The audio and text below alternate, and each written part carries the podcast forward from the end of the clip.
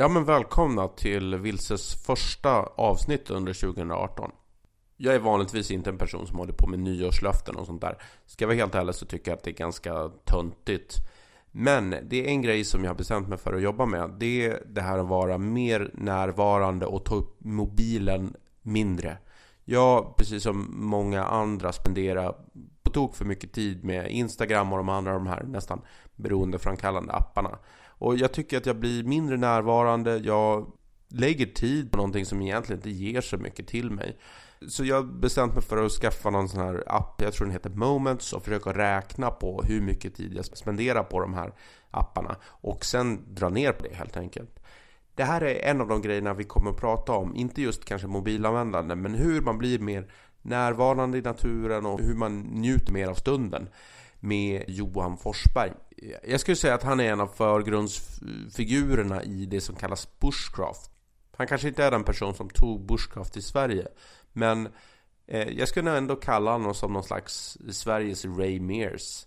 Han är en person som är väldigt skön att hänga med och enormt positiv. Om jag tänker på någon av de människorna jag känner eh, som, som är mest positiv så är det nog Johan jag tänker på. Han är dessutom väldigt givmild med den kunskap om natur, friluftsliv och bushcraft han besitter. Så jag tycker vi tar in och snackar med Johan.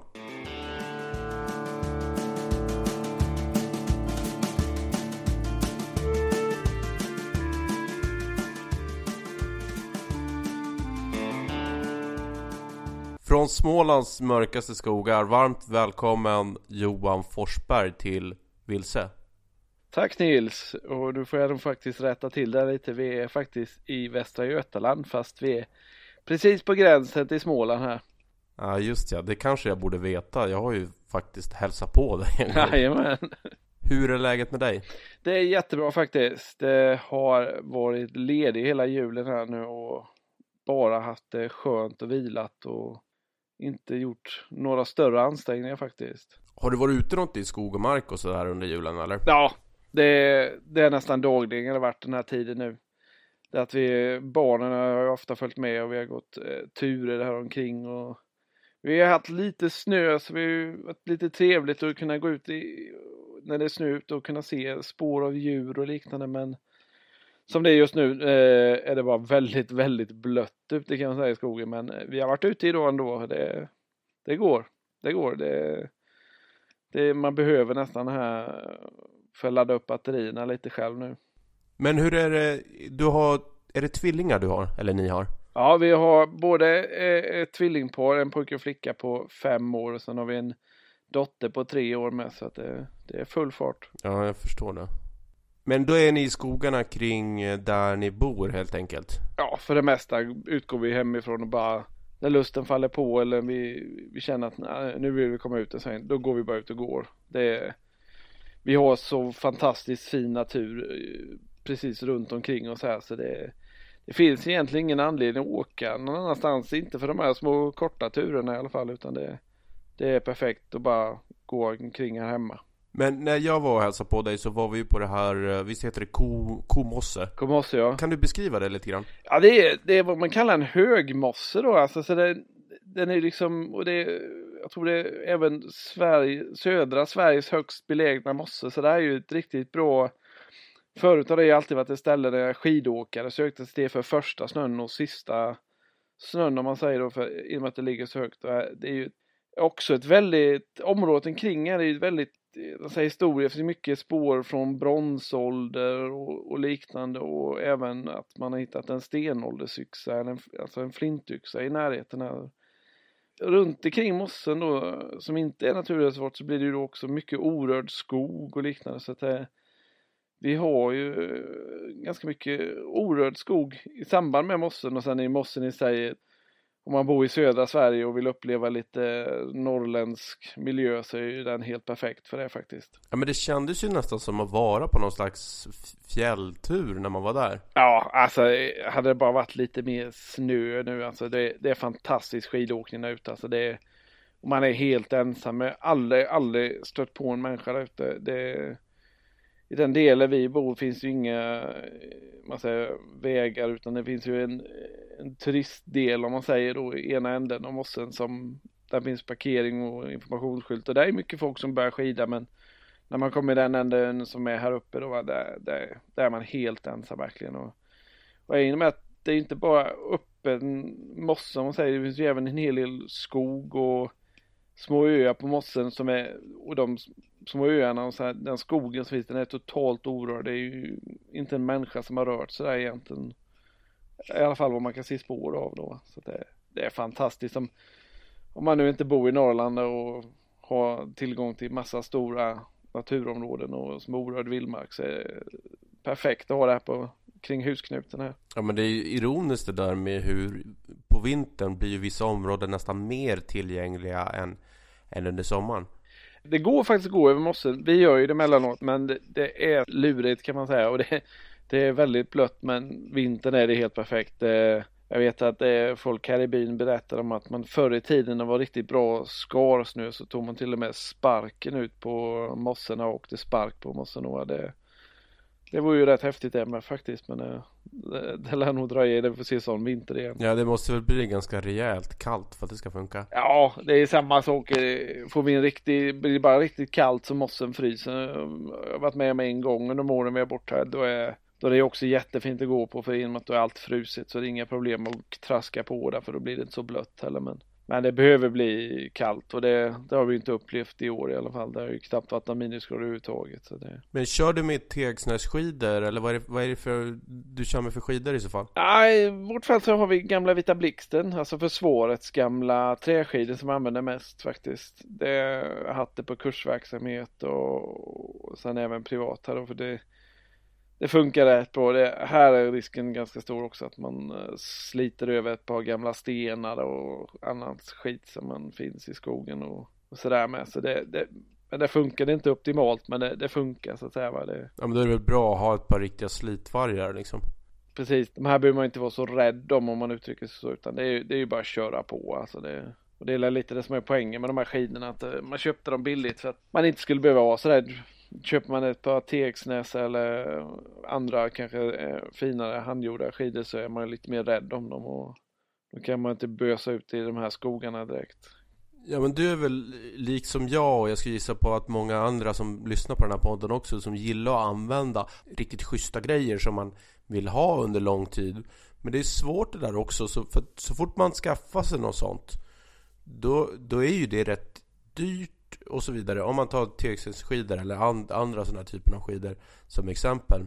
Sen så blir det liksom, då vågar man nästan inte använda det. Så det är svårt att hitta någon slags eh, mellanting där. Ja, det, det, är, det är ju en liten balansgång tycker jag. Det är, jag tycker det sämsta som finns är att köpa dålig kvalitet som inte Och grejer man använder då. Men samtidigt vill man ju inte det är tråkigt, det är, som bor man här och köper ett par fina skidor som som Tegsnäs eller Bo Östergren eller liknande och sen kanske man knappt får en, eh, en skiddag på hela året då va. Det, ja, det, man vill kunna använda grejerna ordentligt va men samtidigt inte ha skräp eh, och samtidigt ska det ligga på någon sorts prisnivå så att det man vågar köpa och sen vågar använda det med, men det, det är en balansgång tycker jag. Det, vissa grejer är kanske lättare, andra svårare. Här är ju skidor, vi får ju inte så mycket skiddagar på ett år här så att det, då känns det rätt okej okay att ha lite billigare grejer faktiskt. Men, eh. man får ju lägga krutet där det verkligen behövs. Ja precis, det, i detta fallet är det ju nu är det ett par bra rejäla gummistövlar som gäller faktiskt. Med din kursverksamhet har du hållit på med i tio år ungefär va? Ja, i över tio år nu. Det, jag tror vi börjar räkna 12 år eller någonting, 11-12 år. Eller någonting. Jag glömmer hela tiden bort det där men det, eh, jag tror det blir nog 12 året i år som vi går in på nu så att det... Var du den första i Sverige som kom igång med riktiga renodlade bushcraftkurser? Ja, det har funnits en kille som har kört liknande grejer innan i viss, till viss del då men jag var nog den första som verkligen tog igång det rejält och gjorde det mer kommersiellt om man säger och öppnade upp det mer och försökte sprida ut om man säger. Va? Det får jag nog säga att jag och verkligen kallade bushcraft så med. Det, det får jag nog säga att jag var. Men jag antar att ditt intresse för natur och friluftsliv började mycket tidigare än så? Ja, alltså det, det är som så många andra så när jag var barn, alltså växt, jag är ju född på 70, mitten på 70-talet och, och framåt. Det, för oss, skogen var ju vår lekplats ofta många gånger. Va? Jag minns ju man tog sin gamla hoj och cyklade ut i skogen. Den var ju inte långt borta och man liksom lyckades få tag i en morakniv eller någonting och det byggdes kojor och det hittades på grejer. På vintern åkte vi ju skridskor på sjöar och vi skidade i, skogarna och sådär. Det, det, det var ju lekplats på den tiden. Det var ju ganska naturligt att ge sig ut om man säger. Det, det, idag, det var inte, det fanns ju inga tv-spel och datorer och, och knappt en video fanns ju eller precis kommit nästan kändes det som då. Så det, det var inte så mycket som lockade inne utan det, det lockade mer att vara ute på den tiden faktiskt. Och det, det intresset hade jag med ganska länge i mina barndomsår i alla fall.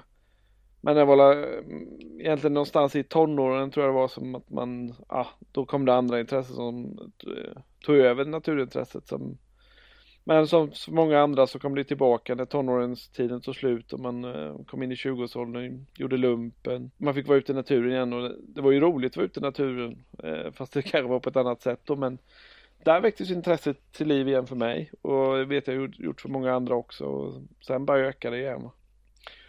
Och nu är det min tur att lära upp eh, en ny generation, mina egna barn då och få dem intresserade av naturen och, och friluftslivet så att säga. Och tycka det är roligt och inte pest och pina bara.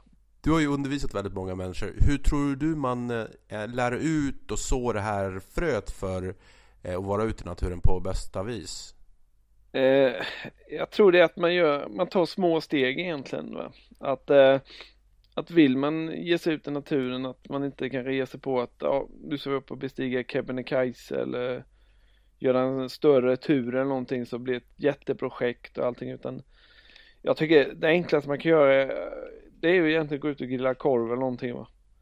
Det, du, du förenar ju många saker den lilla, lilla turen och bara, och bara vara ute i den nära naturen. Så här. Jag, tycker, jag tycker personligen det är väldigt underskattat, det, den nära naturen. Och, och det som om man säger att har träffat folk från andra länder och man tar med dem ut på turer här i Sverige och vi kommer till ett vindskydd. Och de inser att eh, det här vindskyddet eh, får vi bo i gratis under natten. Här finns ved och allting och, och folk blir ju mer eller mindre chockade då att eh, de tycker det är jättelyxigt det där. Och det, det är ju också en jättebra start för en övernattning. Ett lokalt litet vindskydd. Man kan vara där, man kan sova där, man behöver inte ha med sig tält eller någonting. Och det är ganska enkelt och man kan bara grilla några korvar och liksom käka middag. Det behöver inte vara så komplicerat men ofta får man, får man en positiv upplevelse i de här lägena så då vill man gärna ha mer va. Och då söker man ju reda på mer om turerna blir längre. Man kan första gången man kommer till vindskyddet så kanske man bara stannar några timmar och nästa gång kanske man sover över och någon annan gång kanske man till och med vill gå från det vindskyddet till ett annat vindskydd och så vidare. Va? Det, det är ganska enkla starter och man ska absolut aldrig krångla till det där för det för blir det för stort då blir det jobbigt och komplicerat och ja, då tappar man nog lusten lite. Tror jag att han är, eh, jag ser det med mina barn, vi, vi, bara går ju, vi bara går i små turer i skogen och vi går dit vi känner för och vi pratar om det vi hittar va? Att, nu när det finns lite spårsnö så är det ju jätteroligt att titta på alla eh, spåren djuren ger då va? Barnen tycker det är jättespännande och ibland hittar man färska spår och då blir det ännu mer spännande va? Och det är ju inte avancerat eller komplicerat på något sätt men det, det väcker ett intresse för mer och lära sig mer och upptäcka mer vad det Jag tror mycket på den här enkelheten egentligen. Det, det tror jag är viktigaste. Om vi hoppar tillbaks till eh, bushcraft. Vad är egentligen bushcraft? Ja, det, det, det, det är en sån här fråga många, många diskuterar. Jag brukar förklara på ett, om man ska förklara på ett väldigt enkelt sätt. Jag ser det som ett stort träd som har många, många grenar. Det finns stora grenar som sen försvinner ut i små grenar och, och så vidare. Men i grund och botten, i själva stammen på det här trädet, då, då, då handlar det om naturen. Va? Och, och det är naturen som är det viktigaste egentligen då. att eh, kunskap om växter och träd och allt som lever i naturen och hur det fungerar i naturen. Så här. Det tycker jag är det viktigaste. För sen Många av de kunskaperna som kommer i bushcraft är att man ska göra upp eld, kanske till och med på ett så primitivt sätt som man gör upp eld med, med pinnar man hittar i skogen. Och, och, så, och man kanske vill eh, tillverka något, skapa eh, saker, delar av sin utrustning. Men i den delen så eh, måste man ju även förstå liksom vad är det för träslag och vad har de här träs, träden för egenskaper, vilka växter går att använda, vilka egenskaper har de och det där jag tycker grunden ligger mycket då. Men det är tyvärr är det lite kanske inte det mest spännande att börja med heller utan och många fastnar ju gärna lite med andra delar och att det, det blir eldandet och, som blir den stora delen eller det kanske blir att tillverka och slöjda med kniven och yxa som blir en annan stor del. Men men det, det som blir, tycker jag, när man har ett stort naturkunskap, om man säger att förstå växter och det levande naturen, att, eh, och man även blanda in då att man kan tillverka saker, man är man kan hantera en eld, man kan skapa en eld eh, med det man finner i naturen. Då har man ju fantastiskt stor frihet. Alltså för i det här läget så kan du ju vistas eller färdas i naturen och du behöver inte vara så jätteberoende av dina prylar om man säger va.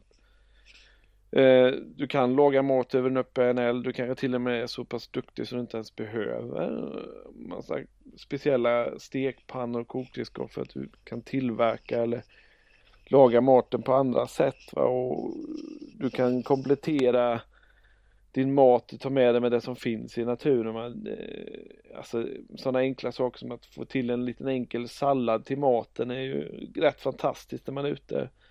Kan man då även tillverka sin utrustning så det är ju även lätt att lagra den, så skulle något gå sönder. Så kan man tillverka en ny eller, eller helt enkelt laga då. Och det här gör ju mycket med, om man säger ursprungsbefolkningen har alltid levt så här va. De, de vet ju inget annat och det är ju där Burskraften hämtar mycket inspiration ifrån egentligen att, eh, att titta på ursprungsbefolkningen har gjort och hur vi kan på sätt och vis då kopiera det och använda det i vårt friluftsliv idag. Och det för mig det som gör detta bäst är ju att den där friheten som jag tycker att man verkligen kan känna att man inte är bunden av alla de saker man behöver med sig för att klara sig utan att man man kan klara sig utan mycket av det om man så väljer att göra det. Utan att det behöver bli en överlevnadssituation eller något sånt där av det. Utan det men sen vad man väljer och så vidare, det, det, det hänger mycket på kunskapsnivåer och det är nog vad jag skulle på något kort sätt försöka förklara vad börskraft är. Sen finns det så otroligt mycket om man vill gå på djupet och lära sig mer. Det, det, det tar aldrig slut det där liksom tycker jag. Alltså det, det blir bara mer och mer. Vad tycker du man ska fokusera på? Ja, jag tycker man ska lära, försöka lära sig liksom identifiera träd och växter så mycket som kan. Alltså det, det går i ett hela tiden. Och sen även efter det egentligen försöka och kanske även satsa på att hantera en kniv på ett bra sätt. Att liksom kunna tälja egentligen. Alltså, det här är ju slöjdare jättebra att titta på hur man hanterar en kniv. För det här gör ju att man då kan tillverka saker. Va? Det är ju, kniven sägs ju ofta vara det eh, viktigaste uppfinningen tillsammans med hjulet vi har gjort. Va? Och den, den underlättar livet otroligt mycket. Och efter det skulle jag också säga att kunna elda egentligen, att kunna skapa en eld. Kan man skapa en eld då är man aldrig ensam, man behöver aldrig frysa och man kan alltid laga mat. Alltså det och kanske framförallt en eld är, är man ensam så är det en fantastisk vän att ha, sitta där i mörkret och, och prata med och, och även om man är en grupp. Eh, jag har haft en kurs en gång under veckans tid där vi hade eldningsförbud och det var en otroligt splittrad grupp medan vi normalt sett alltid har grupperna samlats kring elden och pratat och lagat mat och så vidare. Va? Det, så det är nog det jag skulle eh, börja med om man säger va. Och satsa på. Sen tar det en livstid och bemästra de här grejerna men det, det är nog jag tycker man ska börja med. När det kommer till utrustning, finns det någon standard setup du tycker man ska börja med? Ja, egentligen så ska man ju eh, Bra kläder tycker jag alltid man ska ha när man är ute egentligen.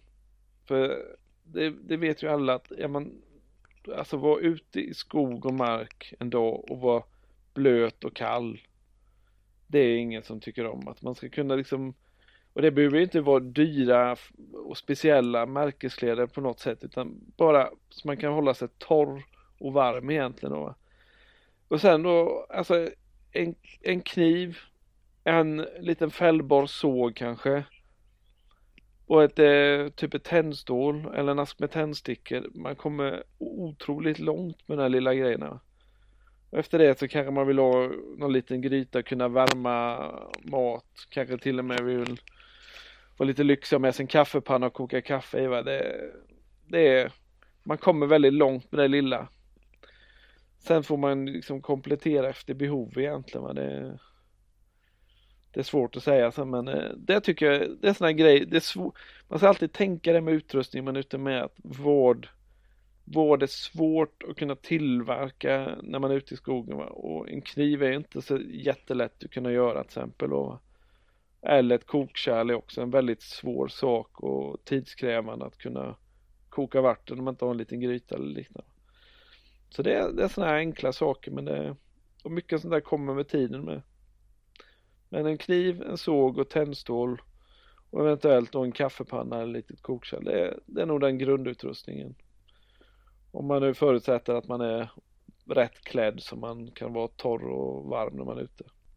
Kan du nämna någon underskattad pryl eller klädesplagg? Johan Skullman nämnde ju ullunderställ i första avsnittet och Thomas Håkansson, designern, sa en, en lång parkas. Är det någonting du tycker är underskattat?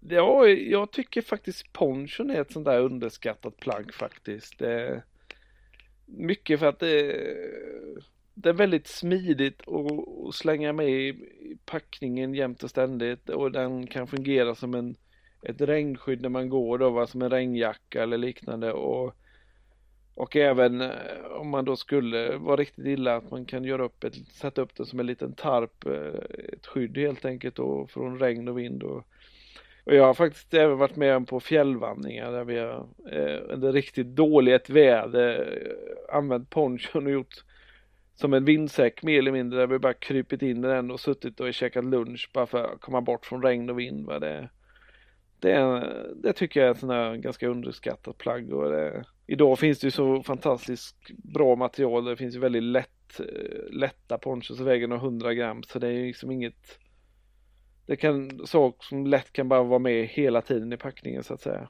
Vad kan eh, Bushcraft-sidan så att säga eh, lära till eh, liksom det vanliga, den vanliga friluftspersonen? Vad kan man ta med sig från, från Bushcraft?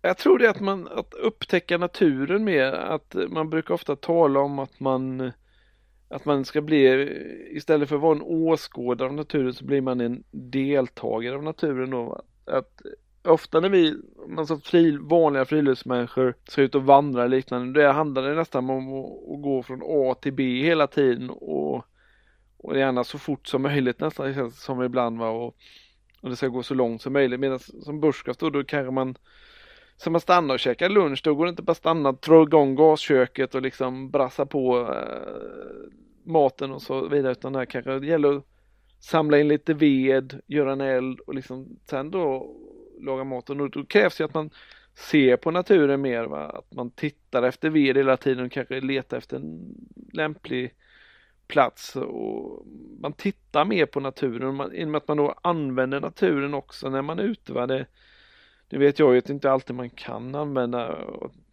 möjlighet att göra en öppen eld men när det finns möjlighet att göra öppen eld så är det en sån här sak att kunna använda det och sådana här klassiska enkla saker. Så jag vet vissa, många friluftsmän också använder att en enkel sak att använda eh, vilda växter i maten är som att när man käkar den här riktigt trista havregrynsgröten på vandringsdag fem eller någonting. Att, att då hittade en näve blåbär och plocka liksom, och slänga in i gröten. Det, det, är ju jättelyxigt och det är ju det är ett väldigt, väldigt enkelt sätt att använda vilda växter som finns där ute då. Va? Bara plocka blåbär, det känner ju de flesta igen. Va? Men det, det finns ju också många, många, många andra eh, vilda växter som går att använda på samma sätt. Va? Det, det är ju som du pratade med han, han villplockaren där ju som du hade med i program om tranbär.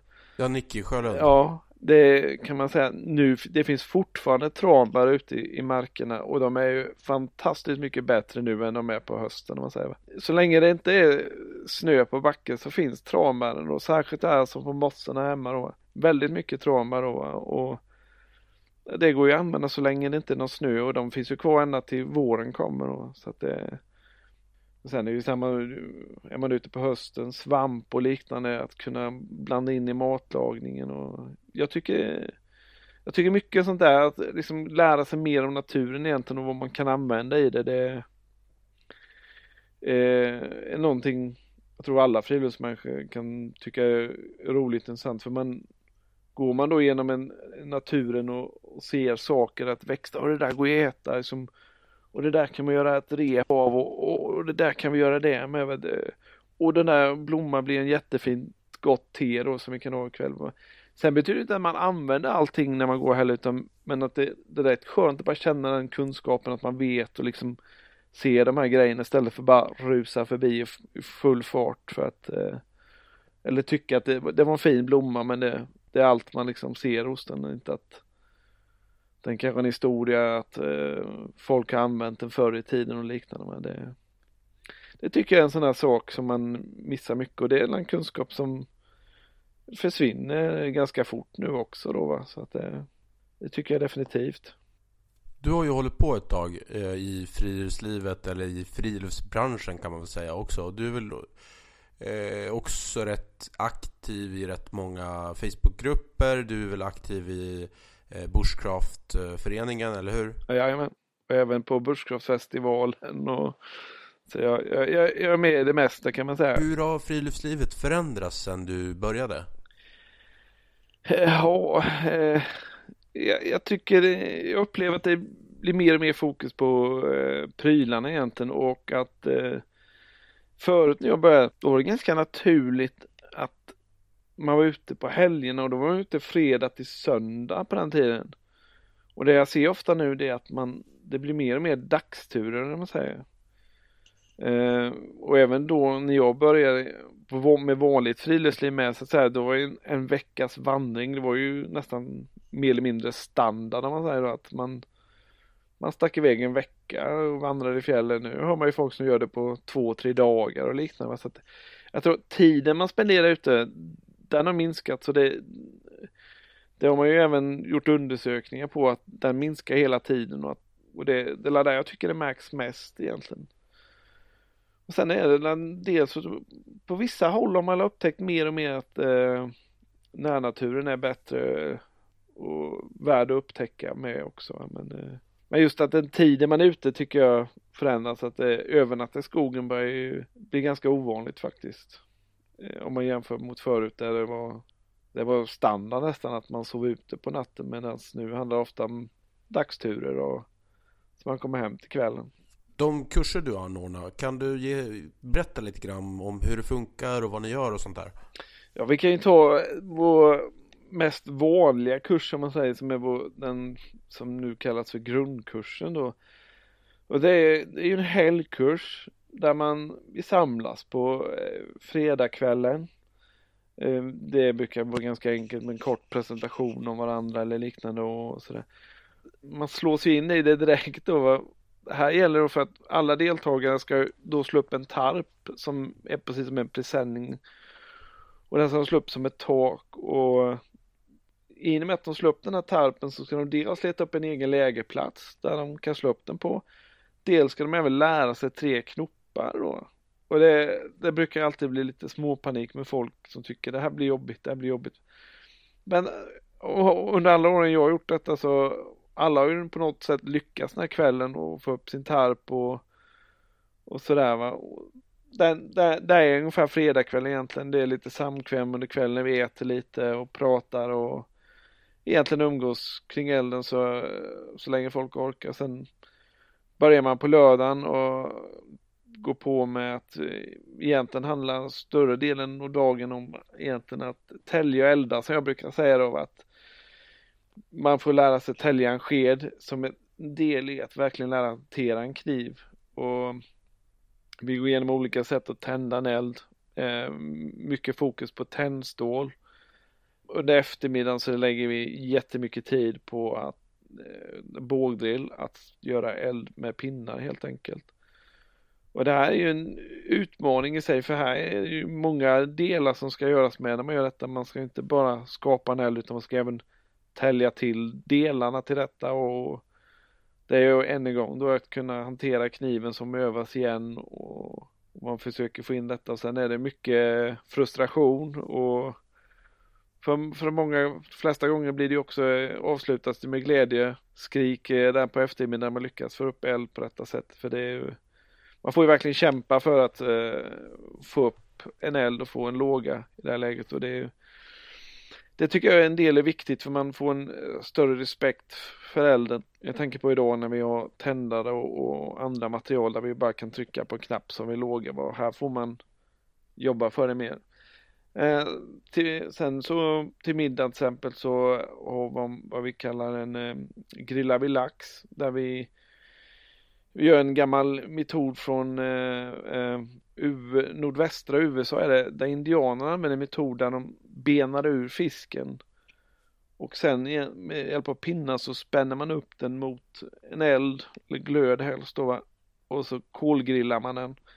Eh, fantastiskt gott, fantastiskt enkelt att göra och ett uppskattat inslag i kursen faktiskt. Och sen på lördagen då, då lägger vi mer eller mindre resterande av kursen på att gå ut och titta på naturen och växterna och vad, och vad som lever och finns där. Och det är, för mig brukar det vara den mest spännande delen för då vet ju oftast inte ens jag exakt vad vi kommer hitta. Och det är även sådana här tillfällen där deltagare ofta har någonting de vill lägga till att eh, det kan vara sådana enkla saker att de har haft någon gammal släkting som berättar om eller visar om någon växt eller det kan vara gammalt skrock om växter. Allt, allt möjligt kommer fram på de här delarna och vi, vi tittar ju på det vi hittar så att säga och när vi pratar våren så finns det ju rätt mycket blad och löv som går att äta direkt som är späda och fina då och när vi går in på hösten så är det mer svamp och liknande sånt vi tittar på då. Och vi tar även upp en del om eh, hur man kan rena vatten och, och mystifierar det lite också då va? så att det, det, det är rätt spännande och, och det, det, är ett par timmar och vi går vi kanske bara går några få kilometer va men eh, det tar väldigt lång tid för vi går inte många meter utan vi stannar hela tiden och tittar på saker och pratar och provsmakar och liknande. Så att det, och sen går det mot avslut. Det, blir nästan man slutar kursen därefter. Det blir mat och lite avslutning och hopplock och grejer och ordningsställan och sådär. Så att det, det, går, det går rätt snabbt den här helgen. Och jag brukar ju alltid säga det när man har deltagare och så här att det, man är nästan önskat att de kunde stanna ett par dagar till för det känns som man precis kommer igång i det läget nästan och att de, de börjar liksom bli bekväma och efter två nätter ute så infinner sig ett lugn också hos deltagarna att eh, man har man, man känner sig lugn och avslappnad och liksom upplever nästan mer redo att ta emot mer information och det har ju hänt fler än en gång att man har deltagare som egentligen inte vill åka hem utan stannat kvar lite extra efter avslutad kurs bara för att avnjuta eh, känslan och stämningen som finns då. Och det, det är också en sån här sak som vi är nästan standard på nästan alla de här kurserna. Att vi har ju mycket folk som är ovana att sova ute. Det finns folk som inte har någon vana av att vara i naturen överhuvudtaget också. Och första natten så är, då sover folk i allmänhet ganska dåligt men andra natten så är det precis som antingen är de så trötta så att de sover bra eh, men jag tror det är mycket att man, man känner sig trygg och säker och lugn och njuter av det här. och Man sover riktigt bra andra natten och det är ofta då man får gå och väcka folk eh, på söndagen för att eh, de sover helt enkelt bra. Och det är då man tycker att eh, det, nu, det är nu vi skulle hålla kvar den känslan och fortsätta men eh, helgkurs är det folk vill ha mest och då, då blir det så tyvärr. Det, så det, det, är ungefär en grundkurs ser ut och så att säga. Sen finns det ju även andra kurser som som kan se annorlunda ut men eh, grund och botten är eh, så det går till och vi, vi håller ett ganska lugnt tempo kan man säga. Vi vill inte eller jag vill inte att folk ska känna sig stressade eller något utan det ska finnas tid och det ska kännas en avslappnad helg. Man ska kunna komma därifrån och lärt sig nya saker och känna inspiration till att göra mer saker och att man att man vill ge sig ut i naturen mer och det det är inte ovanligt att det är föräldrar som kommer dit och vill ta med sig det här hem och visa för barn och övriga familjen också. Va? Så att det, det är det här som gör att jag tycker det är roligt då att, eh, att se folk som är glada efteråt och känner glädje och att de tar med sig de här kunskaperna vidare då. Så det, det är det som driver mig att fortsätta köra kurser hela tiden. Vad är det för personer som kommer på kurserna? Jag hade frågat men när jag började så hade det varit väldigt enkelt för då var det nästan bara killar mellan alltså så här, 25 till 40 kanske. Det, det, var nästan bara så jämnt. Nu tittar man på en vanlig kurs nu så det är jätteblandat. Vi har åldrar mellan 20 till 70. Eh, oftast eh, det har varit flera kurser förra året som i 2017. Där har varit mera tjejer än killar bland annat. Så det är ofta flera tjejer som är ofta 50-50 nu och det, det är en salig blandning med människor faktiskt. Det, det börjar bli svårt att, att säga någon speciell typ numera. Det var lättare förut men det, det alla har ett intresse, alla har ett intresse av naturen och lära sig mer. Antingen så kanske man är van friluftsmänniska, fjällvandrar mycket och sånt där men men vill liksom ta ett steg längre eller så är man kanske en helt totalt novis och liksom bara intresserad av det här med att komma ut i naturen eller någonting och vill prova på det så man så man eh, man kommer på en kurs egentligen. Så det, det, det, är väldigt, väldigt olika och det är väldigt roligt faktiskt. Det, för mig som håller kurserna så är ju kursen i sig densamma och människorna är det som gör att det blir annorlunda och mer spännande kurser för det det är ju det som är roligt när man får en stor blandning och variation med människor och det, det tycker jag är jättebra. De bokningar som vi tagit in för i det kommande året nu här 2018 så verkar det också bli väldigt eh, stort spann på det, både killar och tjejer och olika åldrar och allting så det, det ser, ser jättebra ut och blir riktigt roligt. Finns det någon skillnad på tjejer och killar eller åldrar eller sådär? Hur, hur folk brukar vara på kurserna eller är det ungefär lika?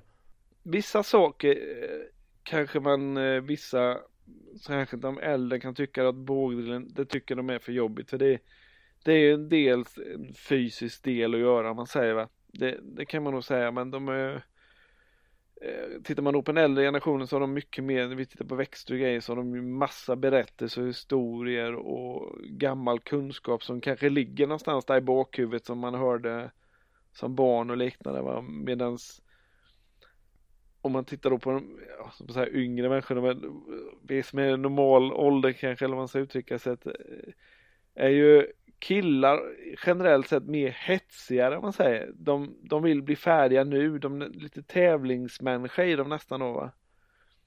Medan tjejer tar gärna lite mer tid på sig och det får gärna, det blir gärna bättre då med när, när det, tjejer gör något för det de lyssnar mer och tar till sig det man säger och gör det bra från början medan killar de nästan det är tunnelseende och rakt på sak många gånger. Va? Det, det är full fart på det och det gör många misstag innan det kommer fram medan tjejer tar det mer lugnt och metodiskt. Det, det är en generell sak kan man säga att det är så. Sen finns det ju självklart eh, skillnader med men det, det är en typiskt eh, manligt och kvinnligt kanske, jag vet inte.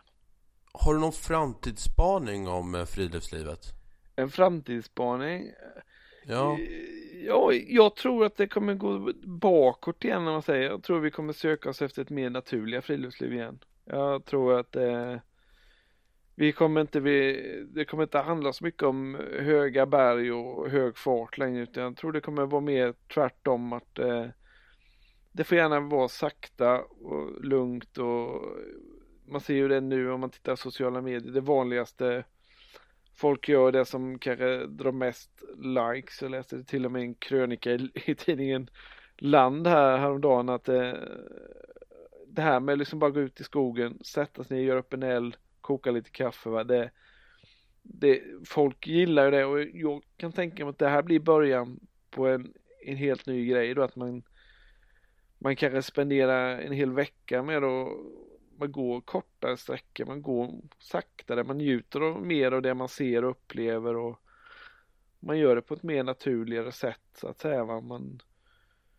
man kanske fiskar lite mer på vägen, man kanske plockar lite växter, man ja, man tar det lite lättare och lugnare och eh, både mer hänsyn för miljön och kanske mer hänsyn för naturen också så att säga då att eh, vi ser ju det att eh, naturmaterialen är på väg tillbaka stort också så att jag, jag kan mycket väl tänka mig att vi ser en framtid med mer naturligt friluftsliv faktiskt. Det, det, det, det skulle jag tro kommer vara grejen att eh, det här lättviktsgrejerna och, och och de här supermoderna grejerna och allting kommer liksom bytas ut. Pannlamporna kommer bytas ut mot små lyktor igen och så vidare. Va? Det, det tror jag vi kommer se mer av eh, än vad jag tror. Men det, det får ju framtiden utvisa vad som händer. Jag tror inte det är en helt uh, orimlig tanke för att man vill ju ha kontrasten till det vardagliga livet. Och då kanske man inte vill liksom mäta hur snabbt det går och eh, hur man är färdas om man, om man cyklar med en mountainbike eller springer eller sådär. Jag tror verkligen inte det kommer att försvinna. Eh, det kommer nog finnas kvar parallellt men jag tror också just det där lite lugnare eh, kommer finnas kvar. Och det vore ju en, en trevlig utveckling tror jag.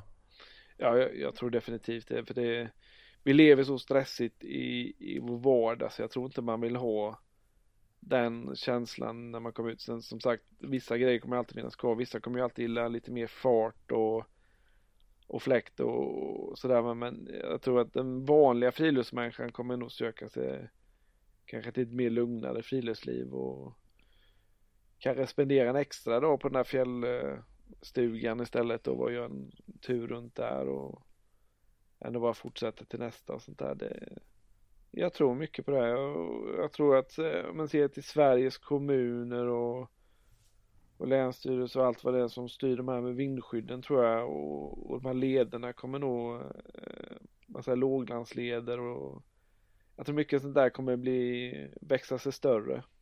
Och det kommer nog bli mycket för kommunerna att satsa mer på friluftsliv. För jag tror många kommer vilja göra det på hemmaplan så att säga med. Man, är lite en trend med att kunna semestra hemma så varför inte friluftsa mer hemma för det är ju det är lättare tillgängligt att bara sticka ut eh, över en, en helg och jag, jag har ju sett många människor som har gjort det här med en grej med att de sticker ut och sover i ett vindskydd eller liknande mitt i arbetsveckan och eh, från vindskyddet direkt till jobbet så att säga.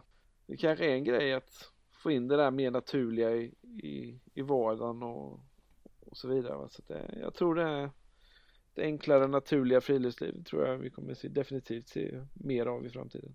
Jag skulle precis fråga dig om du hade något tips om hur man kommer ner i varv eh, för, att, för att glömma vardagen lite grann om man inte har så mycket tid.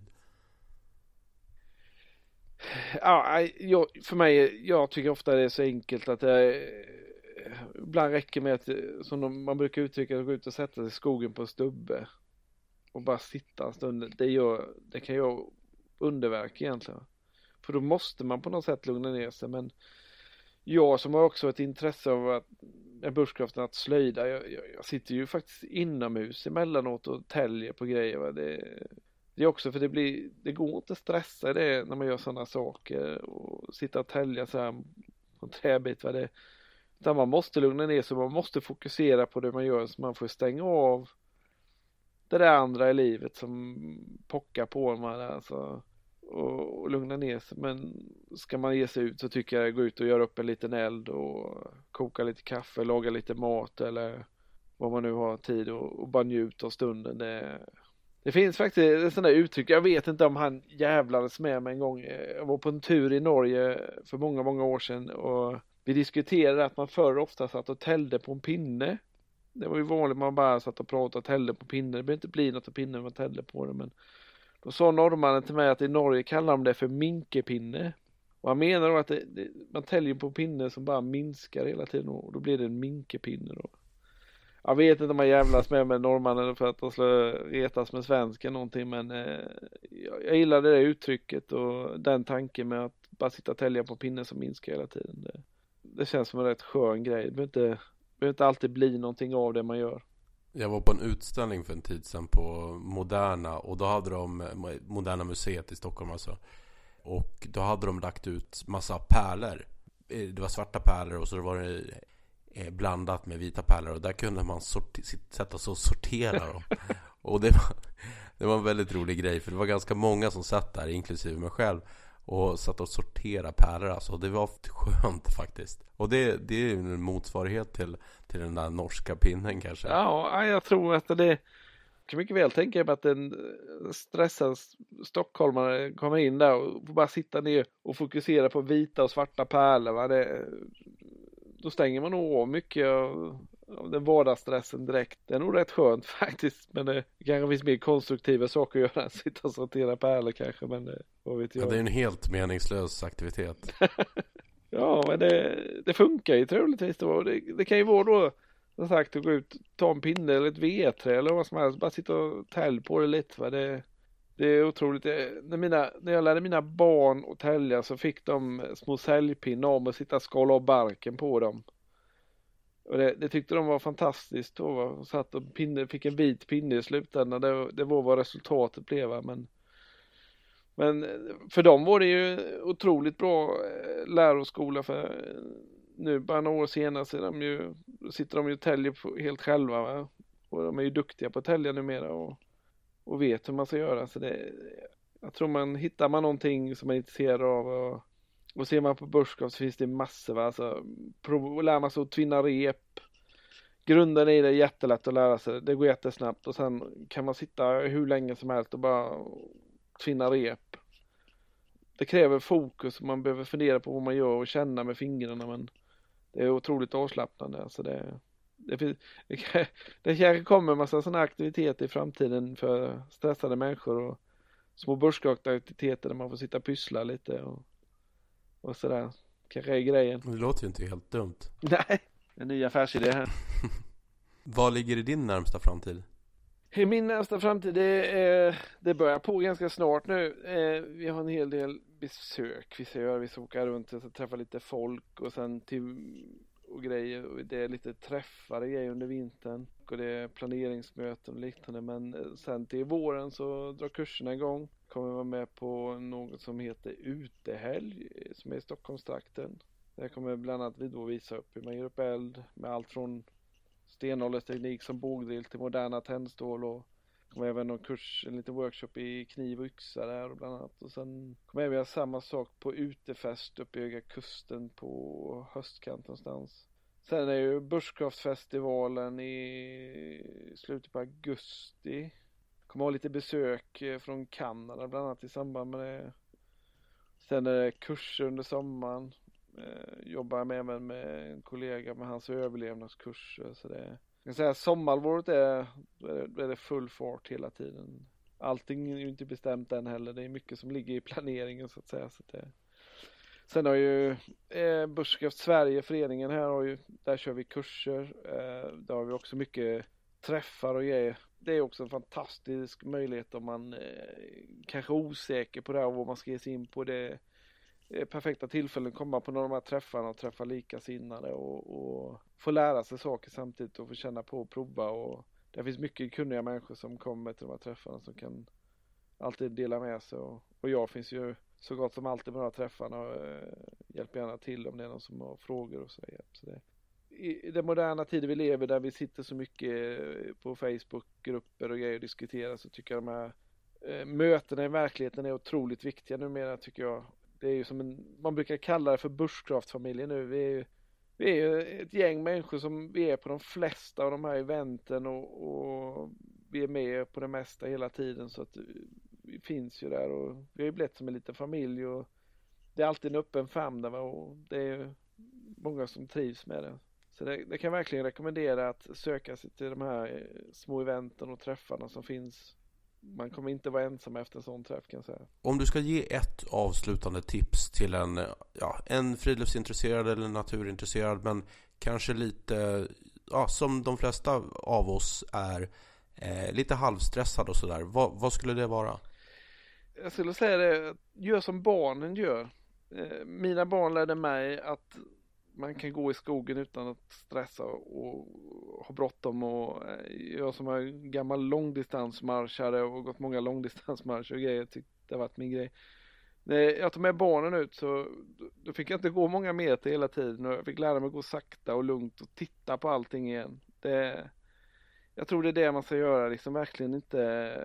Det är bättre att gå kanske ett par hundra meter ibland och bara stanna och titta på saker hela tiden och njuta av det och liksom känna. Alltså det, när våren kommer är det ju perfekt liksom att gå ut och klämma och känna på växter och lukta. Vad fan, så man behöver inte veta vad det är men det Alltså känna och lukta liksom det, det gör mycket. Idag när vi går på promenad eller vandring eller någonting då är det så himla bråttom och det ska gå så fort att det, det, det kan vara svårt nog att sakta ner kan jag säga. Men det är otroligt värdefullt att göra. Man upplever mer har man inga egna barn får man kanske låna någon annans barn. de är väldigt, väldigt, väldigt bra på att bromsa upp en. Och få en att upptäcka andra saker. Nya. Man kan spendera en hel timme och studera en eh, myrstack och sånt där. Va? Det, det är nyttigt faktiskt. Det, det tycker jag. Man ska inte vara eh, rädd heller att vara lite barnslig och, och vara som ett barn lite och ha den upptäckarglädjen. Och så det, det är ett stort tips. Alltså att, och inte vara rädd att fråga heller det finns så jäkla många dumma frågor men det finns desto mer fåniga svar som vi brukar säga. Va? Det våga fråga folk om man är osäker med och, men definitivt liksom våga upptäcka och uppleva saker och ting. Det tycker jag. Det är ju alltid roligt att snacka med dig Johan. Du är en sån positiv och skön gamäng. Tack så du ha Nils. Vi hörs igen eh, framöver. Det får vi göra. Tack så mycket för att du, du var med. Tack så du ha Nils. Ha det bra. Ha det bra. Tja. Hej.